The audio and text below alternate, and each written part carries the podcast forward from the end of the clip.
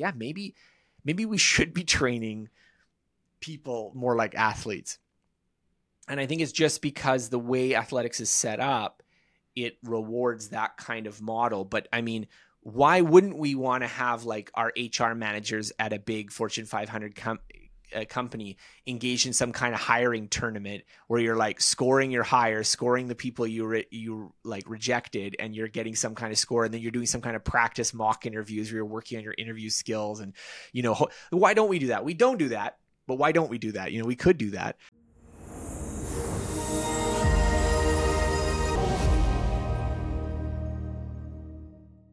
Scott, I it's crazy because you were someone I I watched or rather read when I didn't have a podcast, when I was just searching in life, trying to figure out the next thing that I was going to do with my life. I picked up Ultra Learning and it was a very impactful book because I was like, "Oh, there's a guy out there who also likes learning and who went through the every step on how to learn effectively and then to talk to you today here it's an awesome experience and I'm, I'm grateful for it I, we haven't before we recorded i just felt like an instant connection to you so i'm really Oh, grateful well, thank for you, you. Well, I, I always like talking about it. This is like my lifelong obsession. So anyone who's willing to sit down and like chat with me for like an hour and a half on it is good in my books. I, i'm curious kind of we'll get to the Mm-hmm. the learning stuff but i'm curious before Sure. we get into that how would you rank your level of peace on a scale of 1 to 10 My level of peace. yeah Oh, um, uh, like inner peace. I'm guessing. Like I'm not involved in any active warlike conflict right now, so that level of peace, I'm pretty good. Um, I would say it's fairly high. I think I'm my personality is like I I like kind of inherently tend to be a more anxious person than like a relaxed person. Like if you know they're like the type A, type B. I'm more type A than type B. Um, but I think you know uh, from from just being aware of that, I'm also aware of like in general, my life is pretty good, pretty calm. I'm I'm I'm very happy with it. So I would rank it fairly high, although with the with the caveat that you know if you take people out, I'm like less on the mellow yellow side, a little bit more on the intense side. Which if you've read Ultra Learning, you probably gathered about me. Yeah, I I think it's interesting because I was reading through your 35 year old reflection post, Mm. and you mentioned something really interesting, which was that you were, it was, you had had all these experiences in the previous year. Like Yeah. you had children, and you had new new responsibilities at work, and new writing assignments, and all Yeah. this stuff, and yet you were more at peace than you expected in some way. Well, And that so, was interesting So just to like give background context, Please, so people have any idea what we're talking about. So Yes. in the last uh, like year, I had uh, had a new baby. So I have a I have a three and a half year old, and now currently half year old, but it was a new baby in May in um, in February, and I had a book due in May, and it turned out to be a challenging book for me to write. I uh, we can talk about ultra learning. I have another book coming out, but it was like one of those things where like I had already put all my ideas in ultra learning, so it was like clean slate. I was doing this like huge, huge research project, so it really was a stretch project for me. And then uh, my wife and I, on top of that, we also bought a new house, so we were like moving, a new baby, you got a book, and this kind of thing. And so, you know, kind of going back to my like being an anxious person, I'm also someone who you know when i'm anticipating something i'm often worrying about it right but then when you're actually doing it uh you just kind of get into the flow of like okay just do this do this do this and then it you know it happens. And so that's a i don't know i think it's a general truth about life that anxiety is kind of invariably future oriented like when things are actually happening to you in the moment um i mean they can be stressful but you're usually dealing with them whereas you know worries and anxieties are like okay what's gonna happen then? What's gonna happen? You know this kind of thing. Whereas when you're just okay i'm just dealing with it right now you just deal with it I think that's true for a lot more of life than we really think Yeah. about. Like you have this quote here from that post that I'm talking about, which is linked below, which is reality rarely reflects our anticipations of it. And if you think about how often people will have this idea to start a podcast or start a Yeah, yeah. business or be in a relationship, whatever it is, it's so rarely what you think it is before Yeah. doing it, which I find fascinating. Well, I think uh, simulating reality is really hard, you know, and I think that um, well, two things I would say about one is that this kind of goes back to um, Daniel Kahneman's work where he was talking about like the experiencing and the remembering self. So um, I, I don't have a good like link for that, but he, he talks that was a sort of section of his research career where he was talking about how, you know, when you do happiness research, you ask people what makes them happy and this kind of stuff, and then you do surveys where you like interrupt them during the day and see how happy they are. It turns out that those things have like nothing to do with each other. So if you're sort of like, what, what, you know, what makes your life good? What makes you like uh, subjectively evaluate your life and be like, you know, life is good. I'm happy versus how do you feel right now? And you like interrupt people. They just have totally different um, bases. And I, I think part of it is just that when we're in the kind of remembering mode or the sort of thinking about our life broadly mode, uh, we're just very bad at anticipating how we're going to feel in certain circumstances. And I think this goes to like the idea of anxiety is that it's sort of an adaptive emotion to like prepare. Okay, I need to prepare for something. Um, and sometimes it's not helpful for that. So I don't want to say it's always adaptive, but that's its function. Whereas when you're in the situation, you're like, there's no preparing anymore. You just have to deal with it, right? So you don't feel anxious because you actually have to do things. And um, so I think there's a lot of places where we we're kind of hardwired to misjudge how we're going to experience things just because when you're in an anticipation mode you're kind of in a fundamentally different psychological state than when you're dealing with stuff. Um, you know i think there's also a relationship with like uh, yeah things things where you think something's going to make you really really happy too like you imagine achieving some goal and it's going to make you feel like eternally fulfilled and grateful and whatever and then like two weeks later you're back to normal.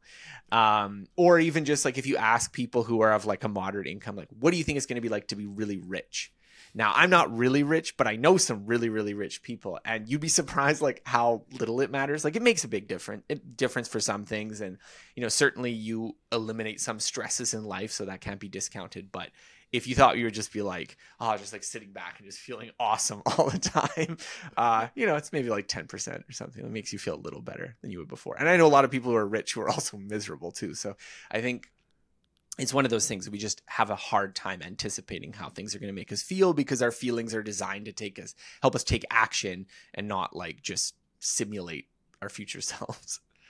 What do you think has made the biggest difference in making you feel awesome that you didn't expect would make you feel awesome? Um hmm. That's hard. Uh that i didn't expect would make because now i have to like go back and like rewind the clock and think. Um I, eh, you know, this is a weird thing to say, but I really like being married. Um, when I was single, I think there was a lot of, again, the anxiety about like picking the right person. Like, you know, okay, like I'm going to be with this person and you want the relationship to last. And, and you also see people who have stresses in their relationship. But um, I'm just, I think my personality is really well suited to being like married as opposed to when I was single. So I, I just, I enjoy that part. Um, I think what other things make me happier than I anticipated? Um, hmm, I can't think of anything right now, but I'm sure there's some that will come up to me later. Yeah, feel free to bring them up if it comes yeah. back later because I am interested in that. But you bring up the marriage piece, yeah. and you have this you have this great uh, blog post, 18 life lessons for eight oh, for your 18 yeah. year old self. And the first one you you say is you'll have more dating success if you strive to be relaxed rather than confident and I love that idea, and I think it's so it's it's not talked about enough, and it's so true from my experience. Well, keep in mind, I've been out of the dating game for like almost a decade now, so I'm maybe not in the best place to be giving people dating advice. But my my experience was, and I'm not someone if you if you can't tell by by talking talking to me here, I'm not like you know natural like super what ladies killer kind of thing. I'm sort of a nerdy guy and this sort of thing. So I think I'm someone who would have been like what is a good way to interact with women when I was younger. This was a kind of advice I consume. And if you look online, the advice is just terrible. Like it's just like there's just whole sections of like, you know, vaguely assaulty kind of advice and then there's other things where you just like do, like does that work? That seems like you'd look like a total jackass doing that. And and I think part of it is that there's a lot of insecurity. So especially you know, if you are someone who's just like not like every single person you talk to loves you because you're so, you know, tall and good looking.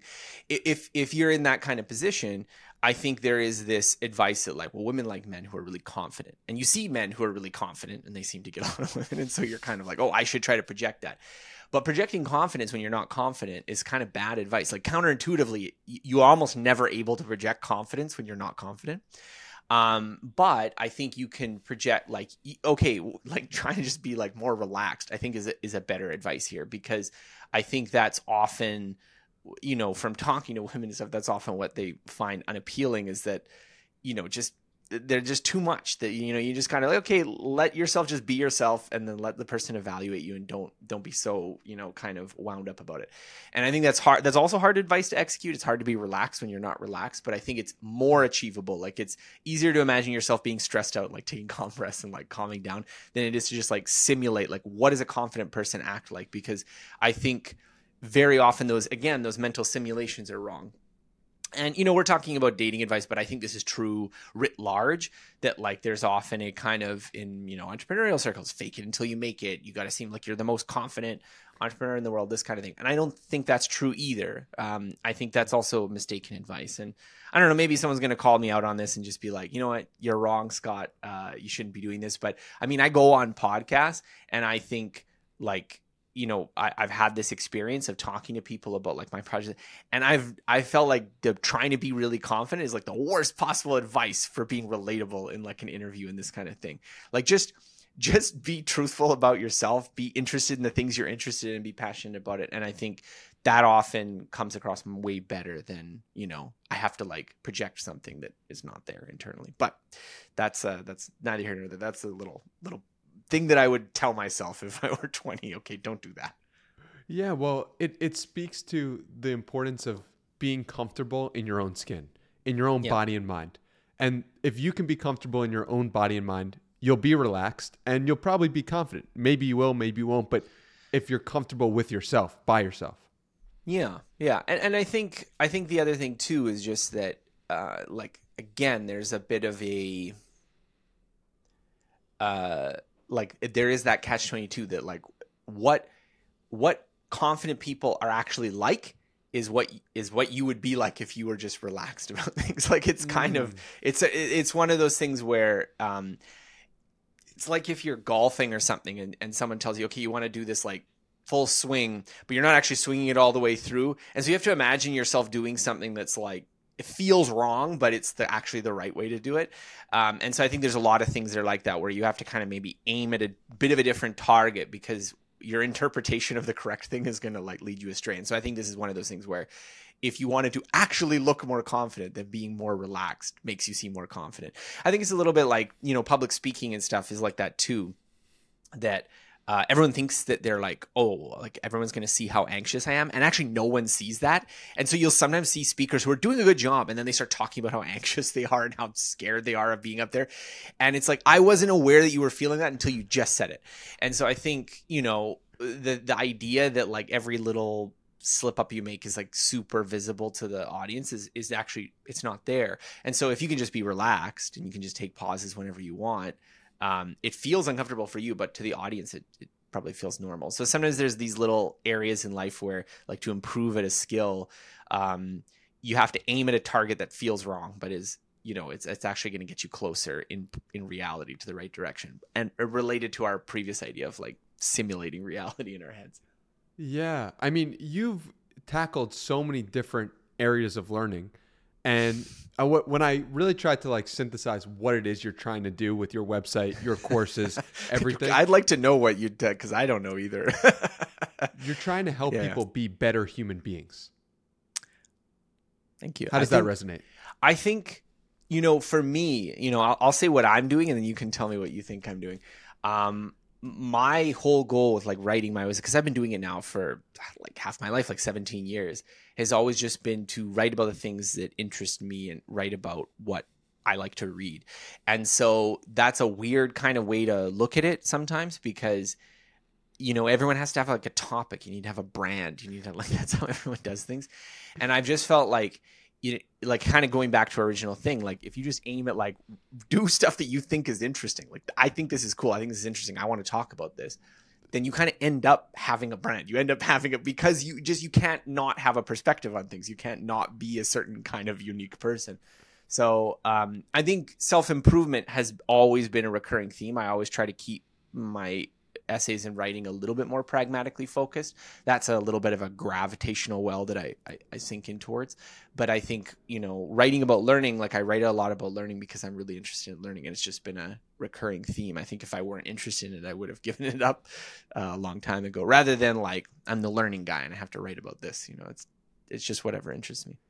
Yeah, it comes natural. I mean, one Yeah. thing that I noticed from you is like I put you in this category of people who are high signal human beings. Like, well, that's a compliment. it- it- and what I mean by that, for those who are unaware, it's like there's a bunch of noise on the internet, and Mm. the high signal is the people who stand out amongst the noise. And I always feel like, you know, where how do those people come to be and how how can other people attempt to be more high signal? Mm.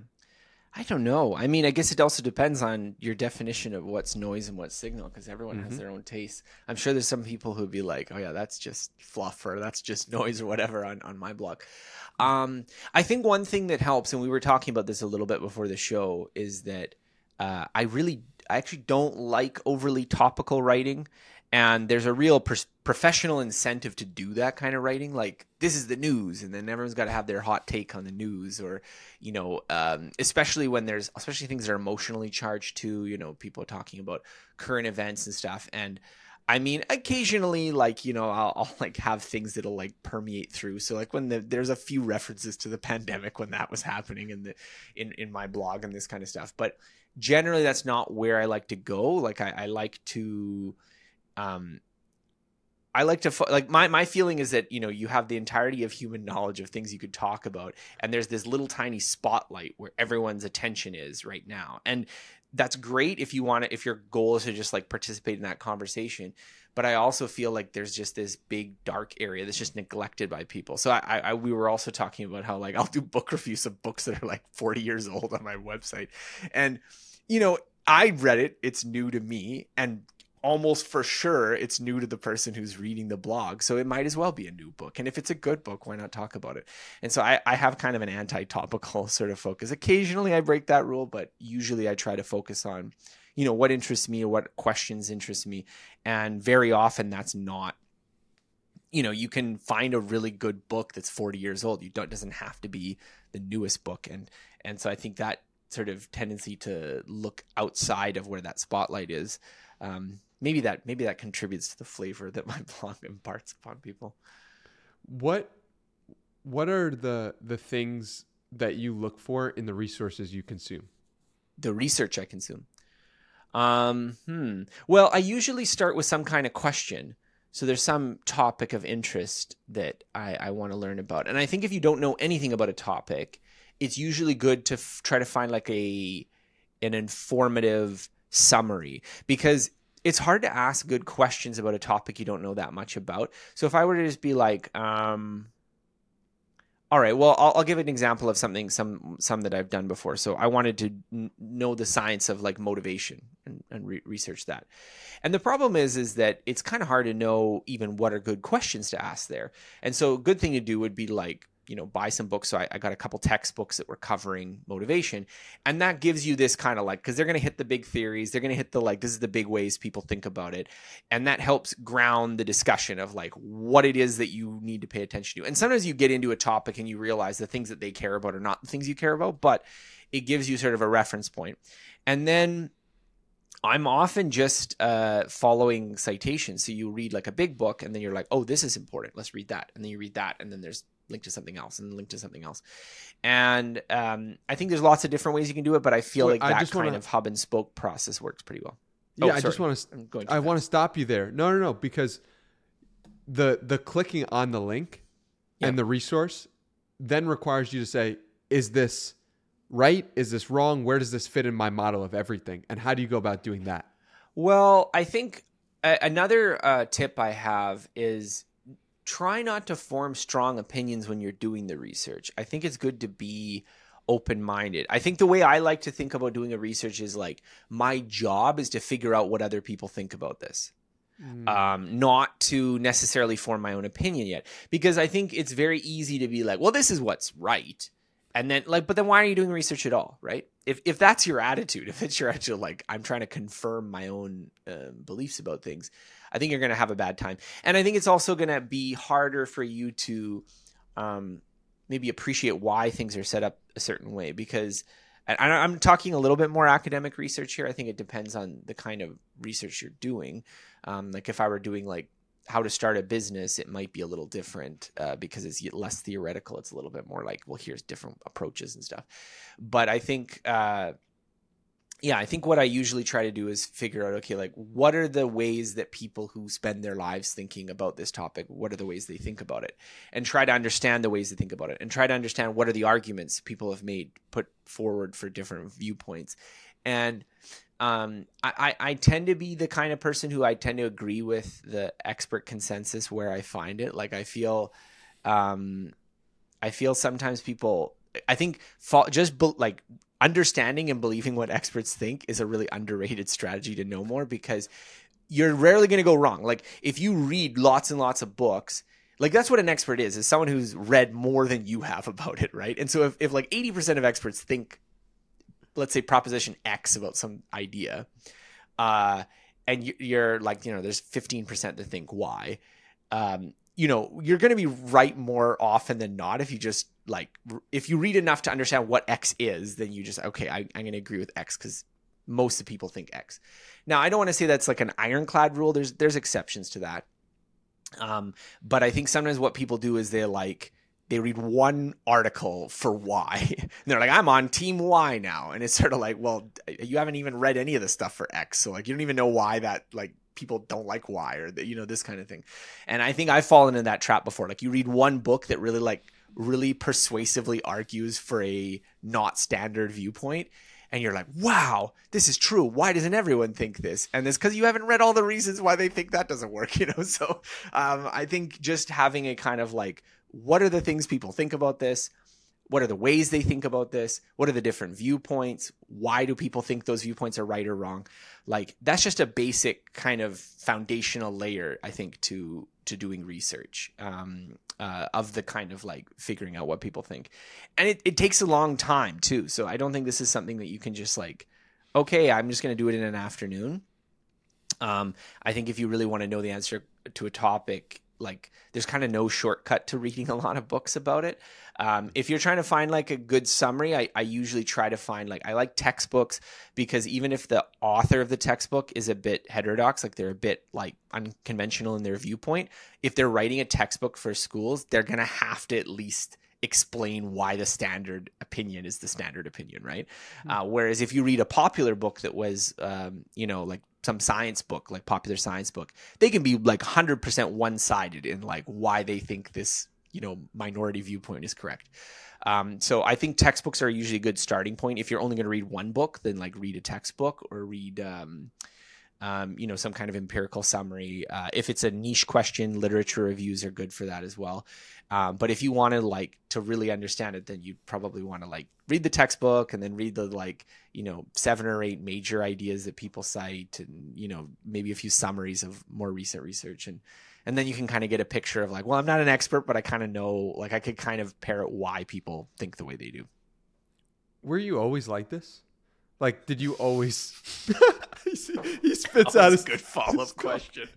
Were you always like this? Um, I don't. I love that. I love that question. Um, sorry, I just gotta get over that. Um, I, I think to some extent, yeah, I think so. I mean, I, I always liked reading about things and always like learning things. Again, kind of like why you know you have to be kind of an unusual person to like have a blog it's like for 20 years all you're talking about is how to learn stuff but i think um, i've it's gotten exacerbated over time i think mm. you figure out how to do some things and then that like that knowledge and those skills open up other things so when i was a kid I w- I didn't really have any interest in learning languages and then i went to france and i kind of struggled a bit learning french but i got there in the end and then i did this uh, after that, I did a project where I was learning multiple languages, and now the idea of learning languages just like it just kind of seems obvious and appealing to me. And so similarly, like I've spent a lot of time because of its adjacency to learning and topics, reading a lot about psychology. But now I'm like I kind of have a lot of background information. So if I want to learn another sort of subfield of psychology is a lot easier for me because I already know a lot of the ideas that would co- go into it. So I think there's a real truism that like the more you learn, the easier it is to learn new things because you have the background knowledge to like make sense of what you're reading and you don't have to be like uh, and so there's topics that I don't know as much about that they're just there's a bit more of a barrier for me to start learning them. I could learn them, of course, but there's a bit more of a barrier just because I would have to like build that foundation first. So like I don't know a ton about music, for instance, and so if like you know someone was explaining to me, you know, whenever they're saying like, oh, it's this arpeggio with this kind of thing. Like I have like I can read those words and have some, but I don't have like I don't hear the music in my head or I don't hear like oh I know exactly what they're talking about, and so it would take some of that work. But if I built that foundation, then I could do that for that as well. So I think it's one of those things that like if you're all already kind of a curious person, then if you add to that a lot of knowledge and skills, it just you know it hypertrophies. You just become like even more obsessive and interested in stuff. So, so yes, I have always been like this, but I'm even more so now. That would be my short answer. And what was the first time that you were rewarded for your ability to learn?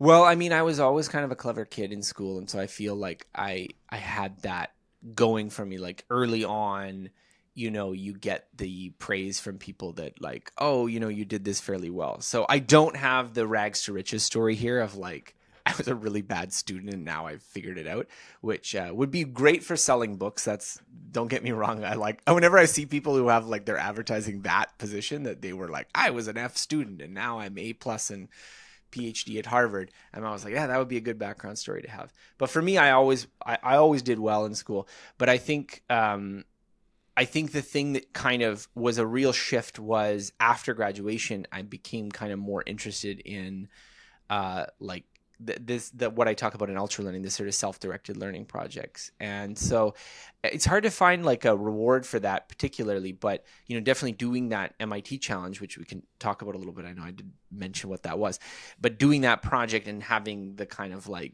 getting some recognition for it after and this sort of thing. Um, I mean, it's the reason I'm doing this now. It's the reason I'm talking to you. It's the reason I wrote a book. So that was a huge moment. But I mean, early childhood, I'm sure there was a lot of like reinforcement around like you know, uh, oh, you know, you're doing good at this, or you should keep doing this, and that kind of thing. So.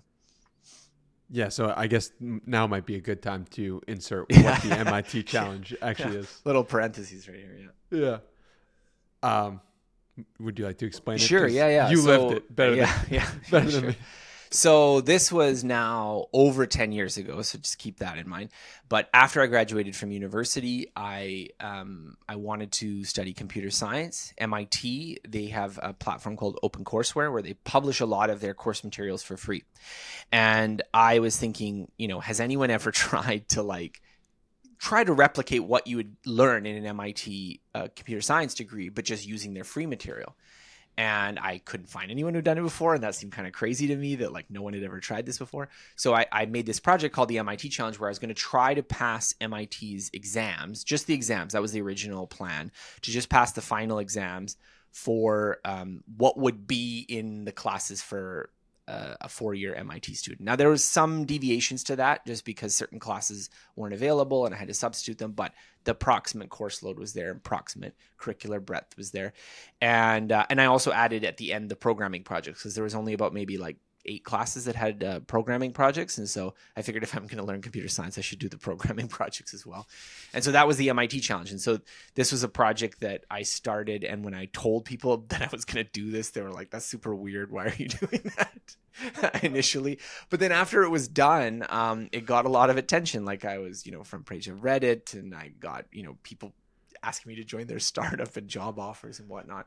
And that was really like the start of a journey for me in like venturing into, oh, you know, if you just want to learn X, you can do it. Like you could just do it. Like there's no, oh, I have to go to this elite school and pay millions of dollars, or I don't have to, you know, have like you can just do it. The the materials are out there. Now I will say, you know, doing the project has its own challenges. So I don't want to say that like that particular project is something that everyone could do but I think it is something that if you just generalize it a little bit and just have the general idea of like I want to learn skill X, how could I do it? Like that's what my life has been about is uh, figuring out that process. How long did it take? Well, I did it over a year, so it was 12 months. 12 months, you did a Yeah. normal four year degree. Well, again, a four year degree, it was the curriculum that would be taught in a four year degree.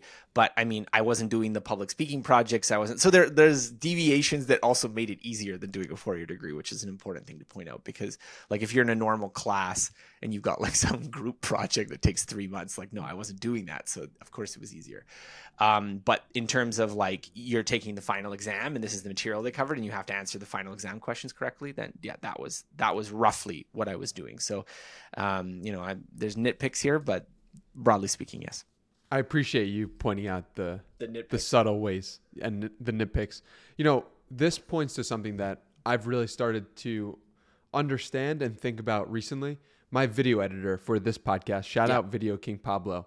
He he basically sent me one clip a day of this podcast and he made a job for himself. Yeah. And the reason why I bring this up is like he basically learned video editing because he desired to learn video editing.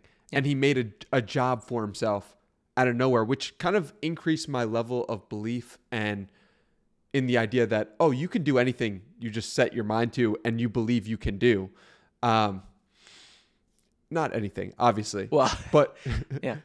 uh, but but just the general point of like if you want it it will it will manifest if it's in alignment with the thing that makes sense for you to do yeah, Um, well, I mean, I think the the attitude I have about it is just again, it's it's kind of hard to describe from, you know, we're talking about simulating reality and this kind of thing, but it's the experience I had sort of before and after was after I really had this strong sense of, oh, you know, you could design a project to learn pretty much any skill and be successful at it if you were to go about it the right way. Um, that sounds very abstract, but I mean, like, there's a lot of, I think, sense of like, oh, maybe I wouldn't be able to learn that, or maybe I wouldn't be able to figure that out. And I think there's just, there's so much material online, there's so many resources that if you were, it had the initiative to pull them together and go about it the right way, you probably could. And um, I think that's just sort of been a fundamental belief of mine from from that project going forward. That you know, oh well, if you wanted to like, if you wanted to know anything, you could figure it out and, and learn it. And um, and I mean that's that's different. I think maybe from the more scholastic attitude that you might have, where you're just like taking classes and there's no there's no real like I have to design the project myself and figure out how I'm going to learn it. Like that's often absent in um, formal schooling, and so I think it can often lead to a sense where you know it just feels really alien to try to tackle something like that yourself. Well, it also points to the idea that it's like the world that's given to you, like Yeah. other people's perspectives of what you should learn versus your own, and designing your own education for life. And I feel like you've very much done that. Yeah, I mean, I think uh, now don't get me wrong. I, I think that it's great. Like often, what you're doing when you're having to design your own project is figuring out well, what do people who actually know this skill think is the way to learn it, right? Like, if I wanted to become well, using your example of video editor. That would be one thing I would look at is like, well, what do video editors actually think is the right way to learn do video editing? Or if I wanted to learn music or piano or something, um, like I'm not gonna just like oh, I have this like new theory of like how to learn it. I'm going to be like, well, what is the way that like concert pianists get really good at it, right?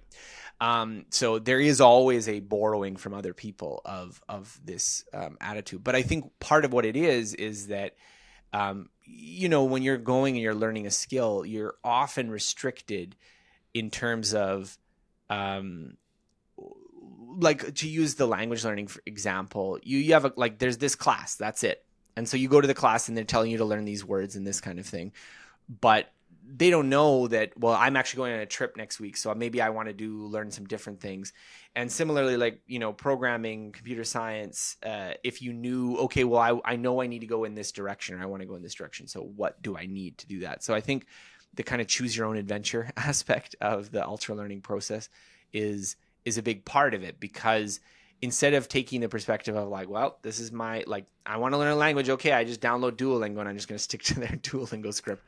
You kind of like step back a bit and say, well, there's lots of different things for learning languages. Like, which ones should I choose? How do I evaluate them? How do I, you know, sequence them? Like, what are you know? That's a It's kind of a meta problem instead of just like how do I proceed through this curriculum that you know may be good, maybe it's not good, maybe it's you know what's available. It's like how do I step back and like evaluate what ones should I choose and how should I go through it and what are the pros and cons and that kind of thing. And sometimes you end up in weird places. Like as I said, you know, doing this MIT challenge project was like a very unusual things, but it happened to fit the constraints of what I wanted to do. How do you know if it's if you're spending too much time on the meta learning part of it? of the meta of it. Yeah. Oh, like I'm just gonna plan and I'm gonna rearrange. Have you ever felt into that trap? I mean, I think people. So here, here's a kind of a beef of mine. Like you, when you hear, especially like in entrepreneurial circles, there's a real like take action and like don't don't do this planning. That's a waste of time kind of thing. And I understand the impulse because you know, taking action can often be scary. Doing the thing can often be effortful and work. And so there is maybe maybe there's a tendency to procrastinate or to not do it. But very rarely do I see someone who's like really planning strategically and intensively and then not doing the work. It's usually just like you're daydreaming. You're not actually doing anything, right? So I think the there is some cases where you need to start doing it in order to get information about how it works in order to actually plan. So there's definitely situations where you want to do um, you maybe want to do a little bit of it just so you know what like to get some grounding so you know what you're talking about. But i mean i've very rarely met someone who is like let, us say you want to learn mandarin chinese right? And you're spending like three hours a day you're reading every blog you know every single resource you know the right way to learn it you know the minnows like like i very met very few people who are doing that and then not also learning chinese. Usually it's just someone who's like well i think i'd like to do this sometime and then they're like daydreaming about it. So for me i feel like the like the distinction is not between like the meta planning and the actual learning. It's kind of like between doing it and not doing it. And mm-hmm. so i think uh you know you can there are maybe some circumstances where i can imagine someone getting like too into the weeds of the like theory and not actually going out and doing it. Maybe if the skill is like particularly scary uh, or you know it requires some kind of intrinsic difficulty that's hard. But i feel like you know just being obsessed with like learning it and, and, the right way to learn it usually those two things go together. Like the person who spends a lot of time figuring out like what's the right way to like practice tennis is usually also practicing tennis. It's not usually the case that like they just have like tons and tons of books on tennis but they've like never played a game. But maybe i'm wrong. Maybe there's a person who's like that and they need to actually weigh out that thing but it, i just don't encounter them that often. That, that's interesting because i just talked to someone who yeah. who was telling me how he he had a he has a podcast out now Okay. But that he was planning the podcast for a year. And for, for me, really I was, time. And I was like, that's a mm, really yeah. long time. Like, yeah, what's yeah. going on there? Like, well, maybe this did... person does need to make the podcast. Yeah. and they, they have, and they have 21 mm-hmm. episodes in the backlog right now because they wanted to, they wanted to get past episode 20 where most people quit. But yeah, I was like, I, I feel like you just jump into it. Yeah, I do think so. I don't know. I've been I'm more of a jumper maybe. Maybe that's why I'm I'm giving this advice. Uh like I, when I was say about like writing for instance, my writing advice is usually like write 100 essays and then figure out like what you want to do with writing because a lot of the writing thing is that writing is adjacent to speaking. It's not the same as speaking, but it's adjacent to speaking. And so it's not like uh, programming or I don't know physics or something like that, where it's like if you don't know how to do it, you really don't know how to do it at all. It is something where the, you know just producing writing fluently is its own challenge. Um, so I can definitely see some circumstances where that would be the case. But I guess what I'm I guess what I'm trying to impart is that a lot of times what I see is not so much like really rigorous planning or the kind of activity I'd call planning, but just daydreaming. It's just someone thinking about doing a podcast for a year. Like they're not like, okay, these are going to be my guests. This is how I'm going to schedule. This is going to be my format. I've reviewed the audio equipment. This is the audio equipment I'm getting, and like this is the right way to do it. And this is how I'm going to grow my traffic. And like, because that's also work. And I just feel like you know the daydreaming mindset is just apart from that, right?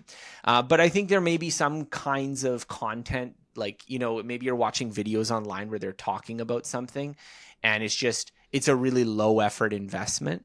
Maybe that's the thing. Maybe that's it. It's just a low effort investments versus high effort investments. Because so, to me planning and meta planning is like very high intensity. And so mm-hmm. it tends to go along with actually doing it. Whereas there's like there's also forms of doing it which are really low intensity which don't work really well. Like I don't know. My I, I've always like to like crap on Duolingo. That's like my favorite hobby horse to get on. Of like I don't like Duolingo for language learning, but it's also partly because it's so easy, right? So if you're like, oh, I want to learn French, ah, Duolingo. Okay, great. Now I can spend eight seconds a day, you know, learning a few verbs and like mix and matching things, doing this word search. Um, and it's just to me like, uh, yeah, there's you're doing it you're actually you're not like doing meta learning you're not like you're you're doing some kind of structured program but it's just it just happens to be one that's like really low effort and you know sometimes not totally aligned with what your actual goals are. And so i think that can be true of any domain of learning that like there's the easy things and the hard things and then you know the tendency is to do the easy things and not the hard things. And so in cases where planning happens to be the easy thing then i could i could imagine that happening yeah. What have you learned from 15 plus years of writing on the internet that I'm old. No, um, 15 years is a long time on the internet. Like it's not a long time in a lot of other professions. Like if I were an academic, oh, I've been active for 15 years is like nothing. Like all the famous academics are like, you know, they're like 92 right now or something. Like, oh yeah, I published that book back, you know, before I was born. But online, it really is just a lifetime. Like, you know, we're doing this on a podcast, we're recording video. Like I started doing this before Skype was like a big thing, you know, like when there was just the, you know, 180p super grainy, like this whole thing that we're doing was impossible. Um, I, I, when I started, the big thing to do to get traffic to your blog was something called a blog carnival. Even me using the word blog sounds dated right now. So I'm just like, I'm a literal dinosaur there. Like I'm starting like from that very early period. Now there are some advantages to that. It was a period of time where it was extremely easy to get like Google traffic with like mediocre writing. Now I can't get Google traffic and my essays are much better than they were before.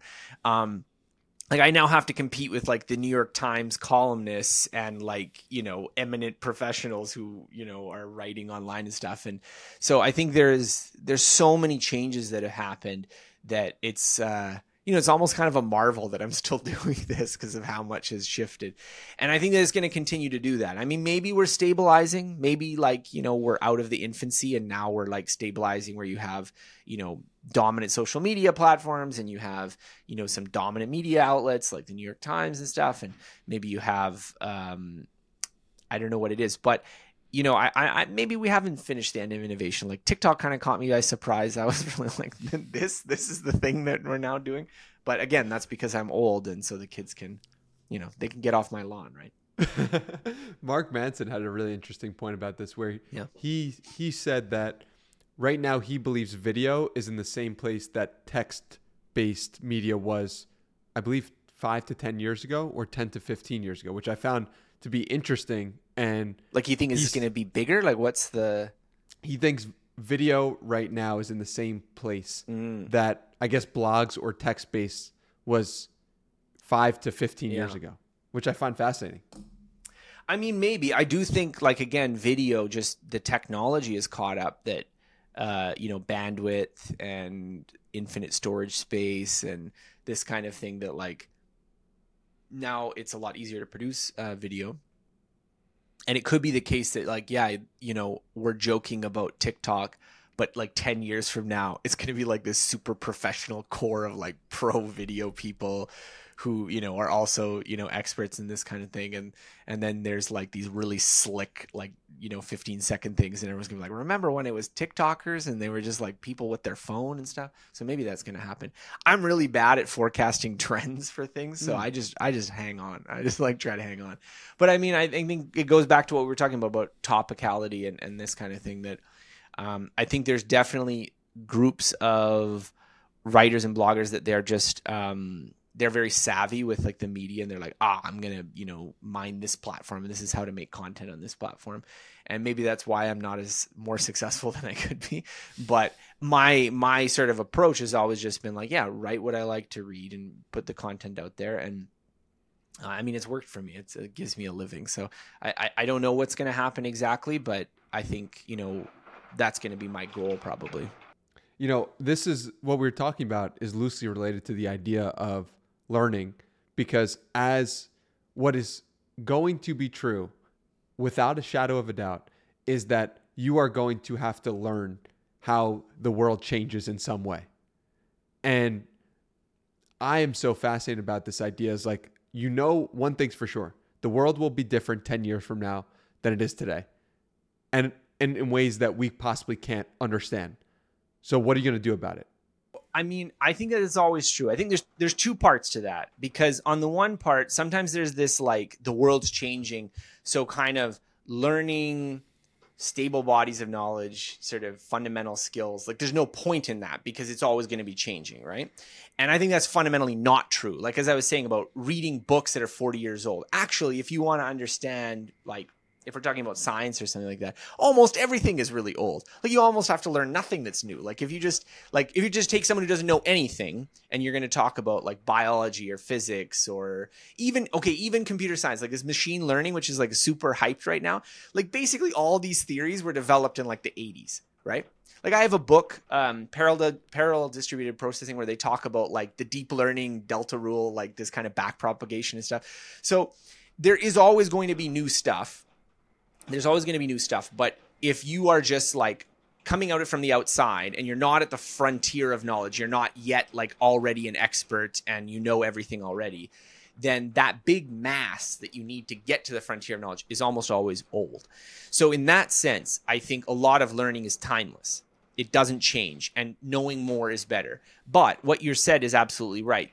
There's always going to be changes in the technology, in the business environment, in uh, basically, I think just the idea is that not even so much that there's so much new stuff that you have to learn because it's changing, but just that the demands to know more are going up. That like everything is becoming more knowledge intensive because all the simpler jobs got automated away. And soon, you know, we've got like large language models. I wouldn't be surprised if they're going to start eating away at some of the lower end of a lot of other jobs. We already see with programming that you know you can get like a lot of like simple you know boilerplate programming stuff. You can just tell chatgpt to do it and it will do it for you. And so that what does that mean as a programmer? Does that mean that you don't need to learn programming? No not at all. Like of course you need to know programming and you need to learn the same things. But you also probably need to be someone who has a much deeper reservoir of programming knowledge to still be useful in the future. So in some ways i think what's going to happen is the demands for learning are, are going to accelerate just because you know I, I talk about it this in ultra learning. There's you know the new technology there's like outsourcing the kind of winner takes all sort of uh, spread of knowledge. And all of these forces are conspiring to you know basically make it so that you have to have a, a, stronger reservoir of knowledge to really succeed at least at the top levels. I mean there's always going to be people who you know they have a niche and they, they do what they do. But i think that uh, just the demands are going up. And I even see this in what I'm doing. Like, because as I said, you know, when I started blogging, it was very informal. No one was an expert. No one was doing things. So you could just really be like me, just a kid, just sharing your opinion, and that was good enough. And now I have to compete with like, you know, world eminent scientists who are writing about the same topics. And it's like, well, why would you read me if you can read, you know, Daniel Kahneman who won a Nobel Prize, or you can read someone else, right? So I have to up my game. I have to read all those things. I have to read this research. I have to be much smarter than I was 10, 15 years ago. And I think that's only going to continue. And so it's not so much about everything being new. It's about, I think, just um, the demands to be someone who knows a lot of things, that has sort of uh, these skills and stuff. I think is just going to go up. And so that just necessarily means that you're going to have to lead a lot of self education efforts because once you graduate from school, there's going to be a lot less of that like well i'm going to go back and do four years for this. You're going to be like i have to get brushed up on this topic because it's it's relevant to my work. Where do i start? You know? So i think that's what's going to happen. Where do i start today? And yeah, how do i yeah. learn this in in the next month right? yeah yeah, yeah. so what do most people get wrong when they're thinking about learning other than mm, not oh, planning lots of things. Yeah. lots of things. I think we have a lot of um, misconceptions about how learning works um, and so, you know, these are even misconceptions that maybe I had uh, before. So I think they're just kind of like folk theories of psychology. And then you like read a lot of cognitive science and you, and you learn things. So, like, one of them is uh, I think we have a, I, I call it like a mind muscle analogy that we sort of think about like, well, our mind is this muscle and so we just strengthen it with things and it'll make us smarter so you know that's the kind of the rationale that is often given out for like doing sudoku puzzles or playing chess or these kind of things. And that's not how the mind works at all. Like the way that we work is we learn patterns of information and then those patterns allow us to perform other skills. I'm being a little vague here. There's lots of different theories that kind of specify that in detail. But one of the consequences of that is that uh, when you learn a skill it tends to be a bit more narrow than people think it is. And so if you are um, yeah, if you're learning uh, mathematics, then that mostly helps you with learning that mathematics and the things that that mathematics applies toward. Um, if you are like learning a language, it helps you with learning that language. It doesn't just generally make your memory stronger. And so, what this means is that basically the the what of what you're learning is super important that's that's basically very important for the learning part. I mean, there's maybe a little bit of on the top learning how to learn skills, and that's obviously what I devote my career towards. So, you know, there's effective ways to study, not effective ways to study. There's, you know, these sorts of understandings. But when we're talking about actually doing the learning, it's very important that you're learning kind of the right things. And so I think that's uh, that's something that you know if you have a kind of well it doesn't really matter what you're learning it's all mentally strengthening then you're missing that so that's a common viewpoint that I think is wrong. Um, another thing I think that people get wrong is the value of uh, retrieval practice. So this is another thing that I talk about in the book that um, if you give people tests and you ask them uh, like what do you think is going to be a more effective way to study? They tend to gravitate towards this sort of repeated review which is like looking over the material again and again. But actually doing the test with the material closed and trying to recall tends to be a more effective approach for internalizing it. And you can see this in little ways like um, if you've ever had to give a memorized speech before i don't know whether this is a common thing but if you've ever had to give a memorized speech before everyone uses cue cards and what they do is they just read their cue cards over and over and over again and that's a kind of a slow way to memorize. It better way to memorize it close the cue cards try to recite your speech and then look at the cue cards when you get stuck. And that internalizes it a lot faster because of retrieval practice. Um, i mean there's other things that we could talk about too but i think there's a lot of misconceptions people have about how learning works and it also encourages them to approach studying in ineffective ways. So, as we said about the retrieval practice, I think that's definitely an area where people get misled because uh, it feels harder. It feels like you're doing it worse, but it's actually more effective. Yeah, and and on the speaking piece, it's like it makes you more relaxed. Going to like I, how how much is relaxation in your in the learning process important to understanding and comprehending things? Well, so I think it's not so much relaxation per se, but I think the right way to think about it is that when you're learning, you have a certain mental bandwidth. So this is in in technical terms called working memory. And so imagine this is your mental bandwidth. Now, you want basically that entire mental bandwidth to be filled with the thing you're trying to learn. Now, if you're stressed or worried, then you're having these intrusive, worrying thoughts. Now, those take up some of the bandwidth. So, half of the bandwidth is now you thinking about something that you're stressed about, and the other half is devoted to learning. So, you're going to learn less as a result.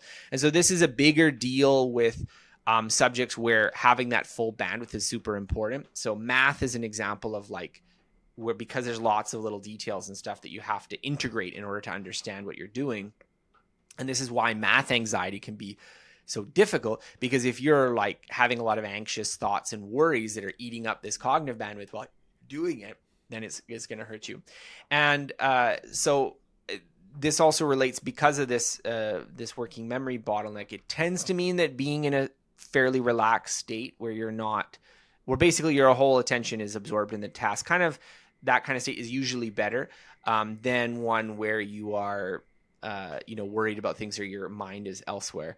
But i think there can also be a sort of one of the problems again and this is why it's sort of a complicated issue is that uh, being too relaxed can also not be good because the idea here is that often when you're relaxed when you're kind of not investing a lot of effort you're doing what comes most naturally most fluently most effortlessly.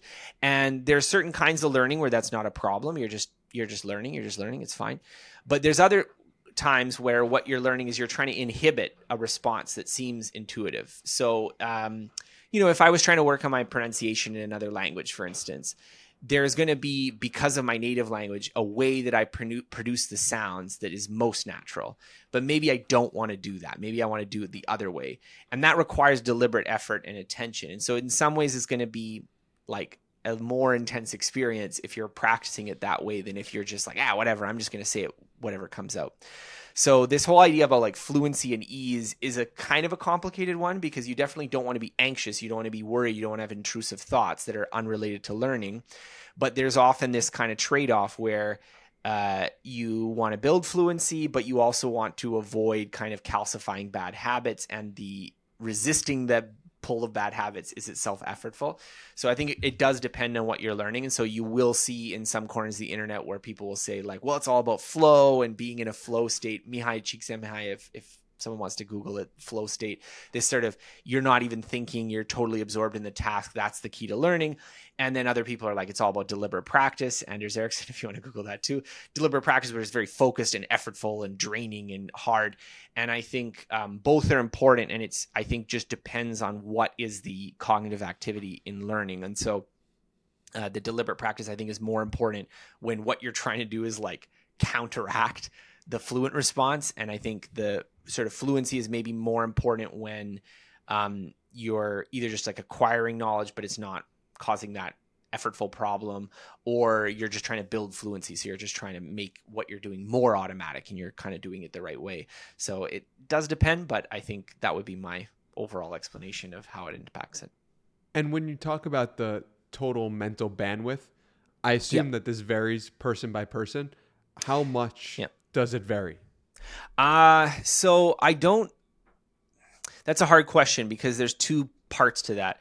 So on the one hand, the, this working memory capacity, there's this really famous paper by George Miller where it's called the magic number seven plus or minus two. This is like seminal psychology paper, and he talks about how all these different experiments all pinpoint that there's this number of like five to nine, which is supposedly the memory capacity of your head. Now there's some recent analyses that like maybe he was like it's actually less than that. It's probably closer to four. But the the basic idea is that this is like the amount of like singular pieces of information maybe we can put in our head at the same time. Now, it's true that some people have different working memory capacities. They do these kind of what they're called N-back uh, tests, where it's like they give you a string of numbers you have to remember, and then they'll say like, "What was the number three numbers ago?" and that you don't know when they're going to interrupt you. So basically, you have to keep a, like a loop of the last X numbers, and that means that because you're hearing numbers one at a time, and you have to keep them in your head. It's very mentally demanding. So they use this to measure working memory capacity. And so as a raw capacity, some people have more, some people have less, and it does probably impact learning.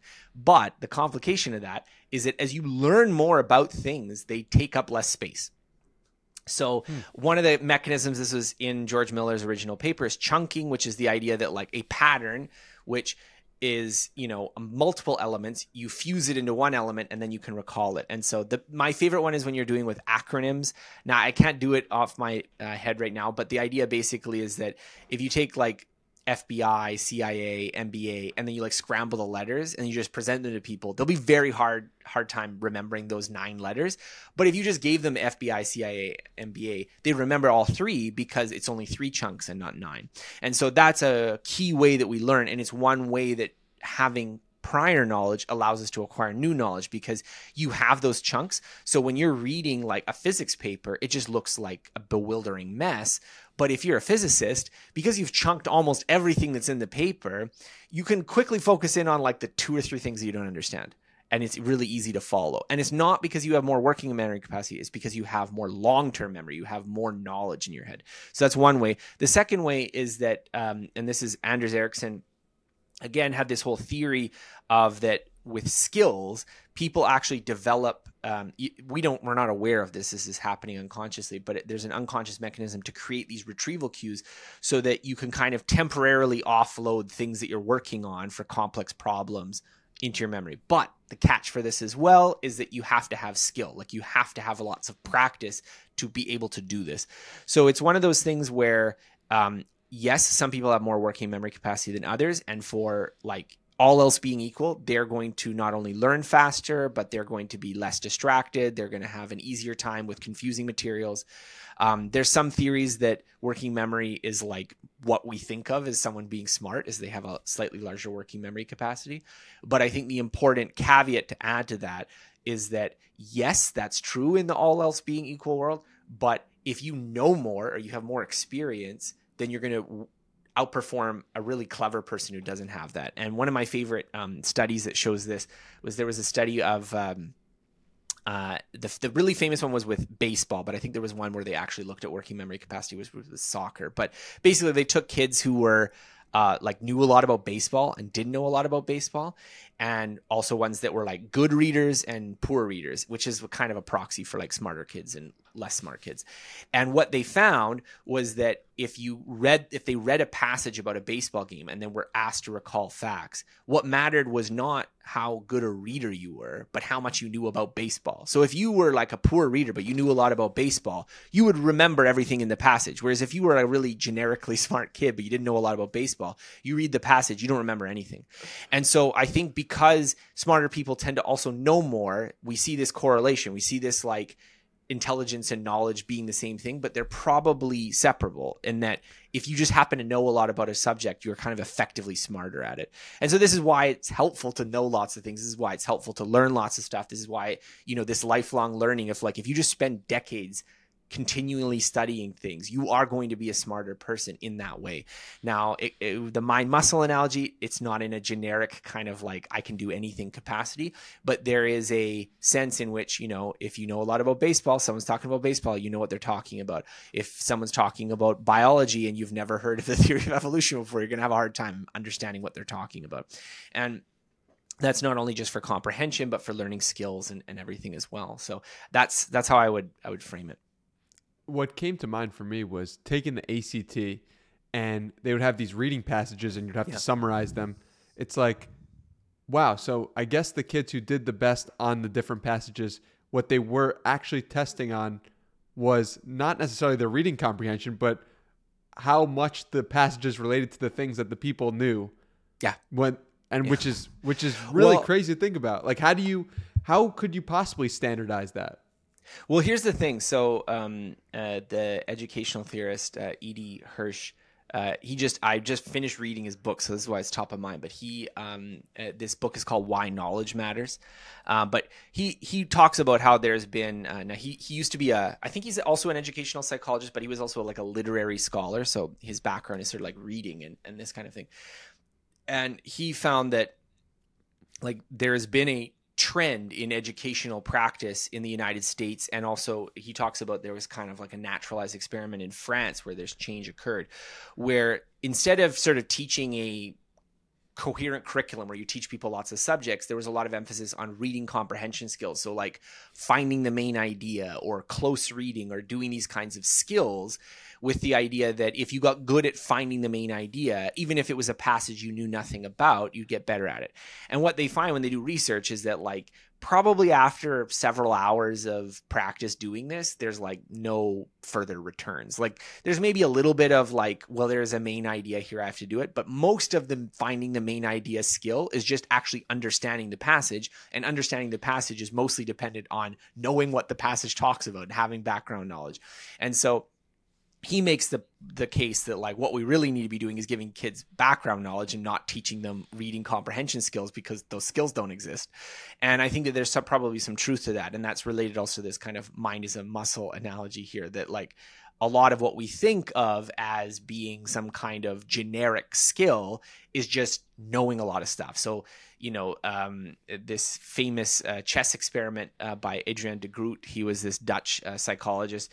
He was studying uh, chess players, and one of the findings was that you know if you give chess players uh, a, a board position, experienced chess players are able to recall it from memory very easily, and novices are not. So if, if you don't know chess very well, and I show you just a random chess position, and then I take it away and I say, okay, reassemble it, most people are going to put like three or four pieces down and they're going to get a bunch wrong. Whereas the chess masters, they could see a piece and they could remember it. And this this goes to the extent where like there's some blindfolded chess players, well, they'll play chess blindfolded and they can do like 10 boards at the same time. They can just walk around and like they have a working like they have a memory of like nine different chess games going on. But the reason why is because they have so many patterns of chess moves that they only need like the CIA, FBI. They only need like one or two words to describe what the entire chess position is. Oh, it's uh, you know, Berlin defense where they've done the fillet or what. I don't actually know chess positions, so I'm making stuff up here, but like it's this and this and this and oh, they're oh, okay, yeah, this is this situation. Oh, and I remember this piece was under threat and this kind of thing. Whereas the novice is just like, oh, look at all these pieces and where they all go, and and so there is a a, an intuition, I think a mistaken intuition that people have is that they look at the elite chess player and they think this is someone who just is like extremely smart. And this is what you see when you like see like I don't know Queen's Gambit or these shows it's just like some real brilliant person and they're just able to do things with their mind that normal people can't. Uh, when it's probably more likely that they're like kind of a bookish person that is just has way more knowledge about chess than you would expect someone to have. But it also suggests a remedy that if you wanted to be smarter about X, like knowing way more about it than most people is the way that actually most experts are smarter than other people is by doing that. And there's there's common everyday situations you can analogize to that. Like if you think about reading if you're an average educated adult you can read relatively fluently. But if you think about what you're actually doing with your mind to accomplish this it's it's like it's mind-boggling, right? You have to like look at these squiggles, identify what each of these squiggles are, assemble them into words, pronounce them in your head, fabricate them into a sentence, figure out what the meaning is. But we do this without even like knowing how we do it. And and so that is the lesson of practice and learning is that if you have the background, then you're able to do it. Well, this is so fascinating. This idea that I love reading. I know mm-hmm. it seems like you love reading as well. There's a lot of people who love reading, but as a general population, the the amount of people who love reading versus the amount of people who love listening to reading yeah. or watching things yeah. is so much smaller yeah. which in some sense to me like to my like 13 year old self is like kind of sad but in another sense it's amazing now that anybody has access to listen to all yeah. of the information for the first time ever in human history it's pretty remarkable I mean, I I'm not I'm not a reading chauvinist either. Like I don't have this kind of like, well, reading is good and you shouldn't be listening to those podcasts or videos. I mean, whatever it is that you want to do to get the information. But I do think that's probably the case that if you are like not you don't read frequently reading is going to be more effortful than listening because listening is kind of it's a skill that our brains were evolved to do uh, spoken communication. Written communication is an alien ability that we learn effortly effort, uh, effortfully. It's not something that um, no one is born like just automatically they're going to be able to read, right? There was millennia that it was only like an elite scholarly class that knew how to read. Everyone was illiterate. So this is just very much like mathematics, like many other things. It is something that you have to acquire. And because of that, it takes a lot of practice for you to get it down to that effortless range. Um, and the other thing too is that a lot of um, written communication is in a different register. So the the density is often higher than a conversation. I mean, I'm we're having a conversation right now, but if you read the transcript, it would be like someone needs to edit this, right?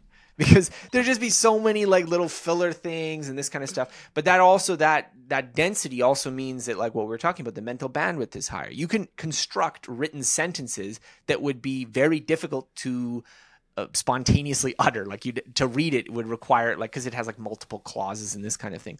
So there is some sense that you know even just with the language itself it's often more difficult uh, reading. And so i think that um, for a lot of people they just reading is a little bit more effortful than listening. And so when they're evaluating their pastimes they choose to listen um, over reading. Now i mean i read enough that i actually like prefer reading to listening uh, but there's definitely things you can't do when you're like you can't wash the dishes and read. It's hard to do that. So I, I, do listen when I'm in those circumstances. But I understand why a lot of people are like, nah, I'm not a reader because you know it's just it's just easier for them. It doesn't require as much effort for them to listen to a conversation than it is to, to read it. It also goes back to our point about being high signal. A lot of the people that I consider high signal are writers.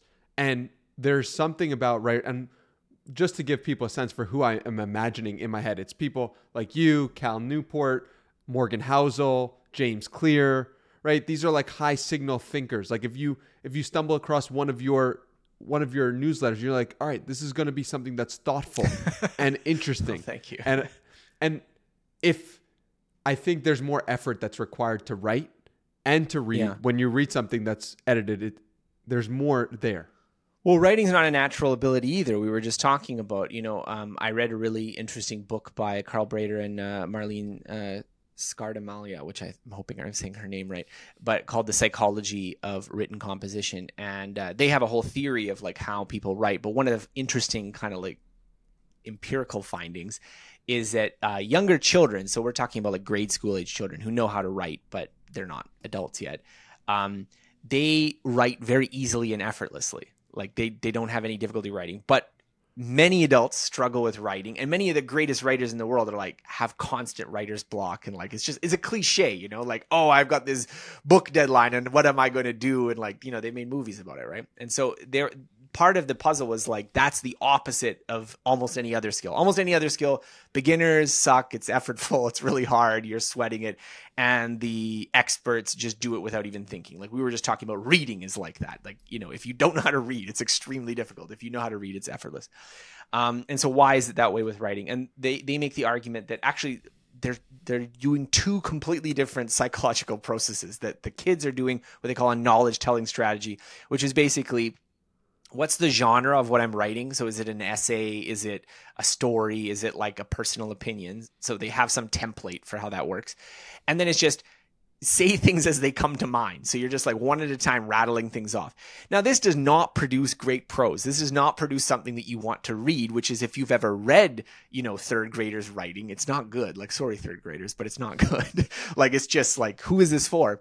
Whereas shout out all the third graders writers, listening to this podcast. Yeah, adult writers uh, and expert writers engage in a more complicated problem solving process where they have it so that you're basically doing this kind of like search through the knowledge that you have and search through kind of like a rhetorical form like how am i going to present this and it's this dual search process is like incredibly taxing and is why we have writer's block because sometimes you know something but you don't know how to express it or you have a way to express it but you're missing some knowledge or like and so you're going back and forth back and forth back and, forth. and so even to like just write a really short essay. It takes a lot of work. And so I think one thing that differs from conversation is that what I'm doing right now is a lot more like the knowledge telling strategy. Just because I don't have time to compose, I am just saying things as they come to mind. And so if you transcribe it, it's not going to look that great. I don't think. Well, maybe you'll read it and you'll like it. But I think it, it, you know, we're jumping around, we're switching topics. I start a point, I say, well, I'm going to talk about three things, then I only talk about one of them because I have the limited working memory bandwidth. I can't keep track of everything. I am just saying things as they come to mind. Whereas when you're writing, I mean, you can write that way. There is stream of consciousness writing. Adults often write that way too. But if you're trying to write something good, you're usually trying to be like, well, what's the right way to open this? And what's the right way to explain this idea? This sentence is confusing. How do I say that again? And so it's the fact that you can edit. It's the fact that you can go over and rewrite and change it and think it again.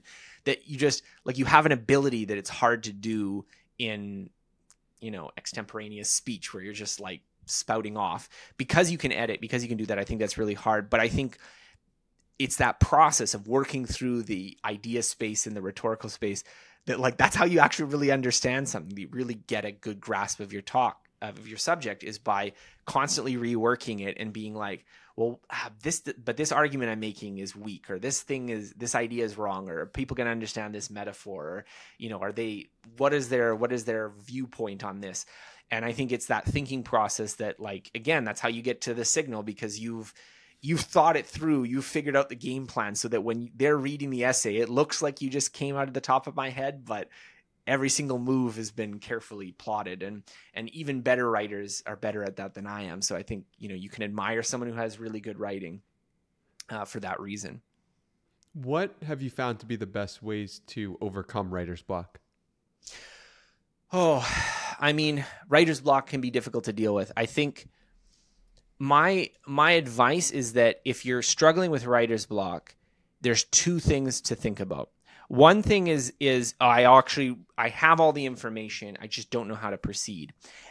And in that case, it's sometimes you need to dial back the problem solving. You need to go back into the like just write it as I was going to speak it and then edit it later. So that's a, you know, the first draft is crap and then you edit later because you can't actually do everything in one go and you have these really high standards for yourself so you're constantly inhibiting what you're trying to say so just say it and then write it but i think in some cases a lot of writer's block is i have writer's block because i don't have the knowledge i need to execute what i want to do so I, I write mostly nonfiction but I mean, that's often the case for me is that, like, if I'm trying to write someone's story, for instance, like if I'm, you know, when I write books, I like to open with stories. And if I'm really struggling to open a story, often it's because I don't know enough about the subject. So I have a few moves I can make and I don't like any of them. And so that's where I'm like going back and forth between, well, I start with this? Do I start with this? Do I start with this? But if you had 10 moves, you could you could maybe pick one. If you had more like possible things that are interesting, you can you can pick one.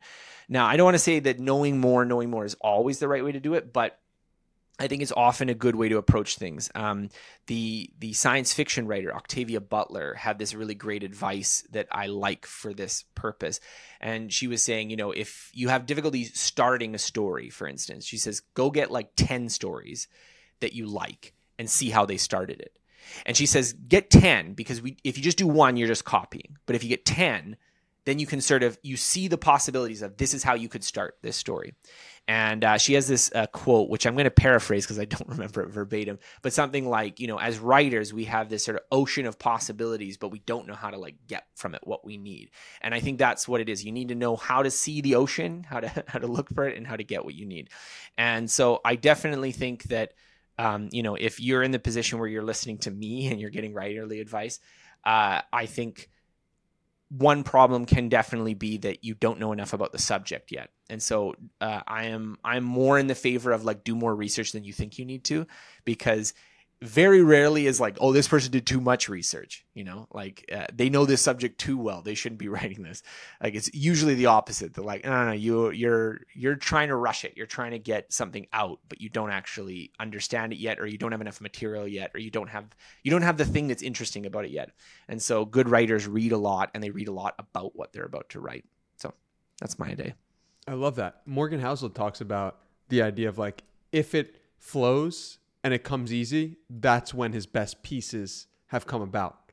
Mm. Maybe because his research has been on point or there he has a lot of knowledge about the topics that he's writing about. Has that also been true from your perspective? I don't know. I don't know. You know what? I think it's interesting. So there's a truth to that. Um, I have a guy that I work with, and he's like, it's never the stuff that you think where like I'm working out an idea that is good. It's always the stuff where I'm saying where to me it's too obvious to like this is maybe even not worth saying. That's what he says. There's always the good stuff. And I think that's because the more expert you are in something, the more you can like re- write commandingly about it. And so I think mm-hmm. there is a truth to that. So I don't I don't want to deny that advice. I think if you just take given given your writing, given what you know, the stuff that you that comes easily to you is probably going to be better than the stuff that's really hard. But the question is how do you get better as a writer? And i think it's doing the stuff that's hard that makes you better as a writer. It's doing the stuff that I this is difficult. This is like hard for me to understand. This is hard for me to write. This is a difficult story. I want what I want to do with this piece is not just like in my repertoire al- already. That's the deliberate practice. And so I tend to think there's a trade-off. If you're sort of like right now I want to produce at the moment the best I can possibly do, you kind of want to be in a flow state. You want it to come as easily as possible. For the long term, I want to be the best writer I can be. I want to improve my craft. I think you need to be in the like grinding state. And that's why um, Anders Ericsson, when he was proposing this theory of deliberate practice for all learning, he was suggesting you need to keep work and practice separate because work is always pushing you to be fluent and practice is is not doing that. It's doing it like the hard way. It's doing it where it's like, well, I'm not good at this. I'm failing. Um, I have to like you know inhibit the the fluent response. And so i think uh, there's probably some truth to that although in practice i think we often end up having to merge it because we don't have you know hours a day to write essays that we're going to just throw in the garbage. But i mean like for me i, I definitely feel like the the doing the grinding practice yeah you, it's not always your best writing but it improves the quality of your effortless writing that you do later. What does practice look like for a writer? Well, it's writing, first of all, but I think uh, if I can be more specific than that, um, there's lots of different elements of practice. So I think practice is not a monolithic thing uh, in any domain, it's always a identification of something that's missing. So it's a it's a focusing. It's like taking the broader activity and focusing on something. So, like I was saying, you know, before I wrote my book, um, this ultra learning book. Uh, you know, I'd never written like a traditionally published book before, and so I was a little nervous. So I actually went through books that is like I remember liking this book let's look at it not to read it, but to figure out what they did. Like, how did they structure the book? How was their writing? This kind of thing. And so that's a kind of practice. I'm not writing, but I'm doing a kind of analysis to be like, what is it that you're doing when you're writing this way? And often you discover things in that analytical, sort of close reading mode that is different than you discover when you were first reading it. So, one of my favorite ones is I don't remember the author, but there was one author I was like, I really like this person because they have such great research That was like my impression from them. They were very scholarly. And I read through the book again and I'm like, they got like eight citations. So what was it that I was tapping into that I thought they were very scholarly? No, it was just they wrote in a scholarly way. It was just the tone of voice. It had nothing to do with citations. And I've read other books that they don't feel that way, even though the density of research is like incredible. Like this person's really done their homework, but they have a kind of a little bit too conversational kind of tone. It's a little bit too peppy and like, you know, and it so it doesn't feel that way, but they actually have done their homework, which was an interesting intuition that like sometimes people can just be totally full of shit and just because they're writing in a certain tone of voice. Um and I think there was also times where I was like, I was looking at how they were doing stories. Like, how long are their stories? How long do they wait before they transition? Like, you know, what kinds of stories are they using? What are they doing? And I think this is very uh, like it's an interesting exercise. So if if you're trying to like you know, if you're writing fiction, like go read Harry Potter again and just be like, what is J.K. Rowling doing? Because like you maybe you liked Harry Potter and like, but you you probably not realizing, oh, this is how she's doing it. This is how she's making a six year old or not six year old, maybe like a ten year old read a six hundred page book in a weekend. You know, this is how she's doing it. So I think that like that's but that's one aspect of practice. Other practices like um you know, uh, like one thing, I, the more recent book I wrote is that uh, I was writing, relying more on external stories. And so it was an exercise for me to be like, how do I write without constantly like leaning on my own opinion as the, as the source for this? Like I wanted to write in a way where, you know, I'm never just like saying lots of things and just throwing stuff out. This just, oh, this is just my opinion. This is just what I think, you know? Um, not that that's like a bad way of writing, but just it was a constraint for me of like trying to write in a way where it's sort of like I'm going to make an assertion. How do I know that it's true, right? And and and so I think that's um you know that was a that was itself a challenging kind of practice task because when you're blogging, you're just endlessly relying on your own opinion, and and so it's a different way of doing it. So I think that's what practice looks like to me. Is it's uh, you know analyzing other writers it's analyzing other prose it's reading it's uh, trying to do something with your writing that you don't normally do yeah, it's fascinating to think about how sports has practice time and game time so mm-hmm. clearly mapped out, but so many professions don't. Like even business, there's no when you have meetings yeah. for, in in business or you have meetings like for your 9 to 5, you don't have actual practice for those meetings often. And that's a fascinating thing, I find. Well, you know what's funny? Um, so uh, I'm, I'm thinking about this because my upcoming book, I wrote a whole chapter where I was covering the research on it, and uh, there's a lot of research that shows that like experts in a lot of areas are not that good. Like they're not. I love sounds, this. That because, sounds mean, but well, they're no, like. I love this. I love this yeah. because you previously mentioned eighty percent. If eighty percent of experts say something, it's probably true which is pro- well this that's more about knowledge. That's more like what do people who think about this think about this? I'm talking about like um, so for instance uh, like the, like a classic example would be like if you're a psychologist and you're offering like a parole decision like will this criminal uh, reoffend right? This is a kind of it's, it's a task that you might have to do if you were in this sort of setting.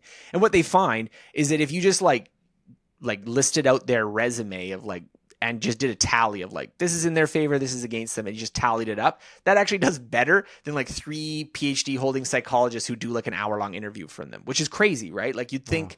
you have a lifetime of experience and all these theories of like you can't do that. And I think the reason why, or the the explanation that I I draw to there is um is that a lot of pr- practitioners, a lot of uh, like of these kinds of experts who who are relying on like a kind of judgment. Um, they're not getting good feedback from their tasks, so they don't know whether they're making good decisions or not. And then at the same time, you know what we were talking about, they're uh, like we're not getting this sort of practice, this deliberate practice where you are um, yeah you're you're actually like taking time out to hone this skill. You're just doing it right? So you just you get more and more fluent. This is the flow idea. You get more and more fluent but you don't get better. So you just becomes you can become more and more confident just saying your opinion but you don't it's get easier to bullshit. Yeah. And so um so I, this is a particular class of um of expert judgment. And i think uh the idea sort of to go back to it is that like yeah maybe maybe we should be training people more like athletes and I think it's just because the way athletics is set up, it rewards that kind of model. But I mean, why wouldn't we want to have like our HR managers at a big Fortune 500 com- uh, company engaged in some kind of hiring tournament where you're like scoring your hire, scoring the people you re- you like rejected, and you're getting some kind of score, and then you're doing some kind of practice mock interviews where you're working on your interview skills, and you know ho- why don't we do that? We don't do that, but why don't we do that? You know, we could do that. So I think um, you know that's another area where I think maybe our intuitions mislead us because we have this uh, this idea of ourselves as being really competent and like if you do something regular like oh yeah but you know i i have this judgment. I'm really good at picking job applicants. And maybe you're not. Maybe you're not but you don't know right? And so i think um, there's lots of areas where we could probably be more like athletes be more like professional chess players be more like uh, you know concert pianists in the way that we approach learning and skill acquisition uh, that would be to our benefit. Yeah, I think just asking yourself that question, if you're listening to this, how could I treat my profession more like an athlete, can lead yeah. you to an extraordinary place. Definitely. I I like to end. The, I could actually speak to you all day, and I really hope you come back on the podcast yeah. When you have your second book out sure. in uh, May of 2024. But before I let you go, I like to end these podcasts with challenges for the mm-hmm. audience, or ask the guests for a challenge to leave someone listening with an action step that they can actually do from listening to us for an hour and a half. So, does a challenge come to mind? Right. So, uh, I, I, like to keep these things whenever I give people homework. I like to keep it small and actual. But one thing I would say is just, you know, get a piece of paper, just get a pen, and try to write out one thing that you'd like to learn and like a basic plan of how you would like to learn it. Now, this isn't like commit you to it. I know that, you know, you're busy and you don't have time. You're listening to this podcast while you're also cleaning the dishes and putting your kids to bed and driving to work. But I think just going through the mental exercise of being like, what is something I always wanted to learn? It could be a subject, it could be a skill, it could be a hobby, it could be a sport, it could be whatever, right? And then what would be like the okay, I'm going to devote myself, you know, part time for the next three months, you know, full time for two weeks on vacation to like get better at this. Doesn't have to be best in the world, just better at it. What would I do? I think that's a useful exercise. It's useful to keep in mind because I think we don't normally consider these kinds of projects.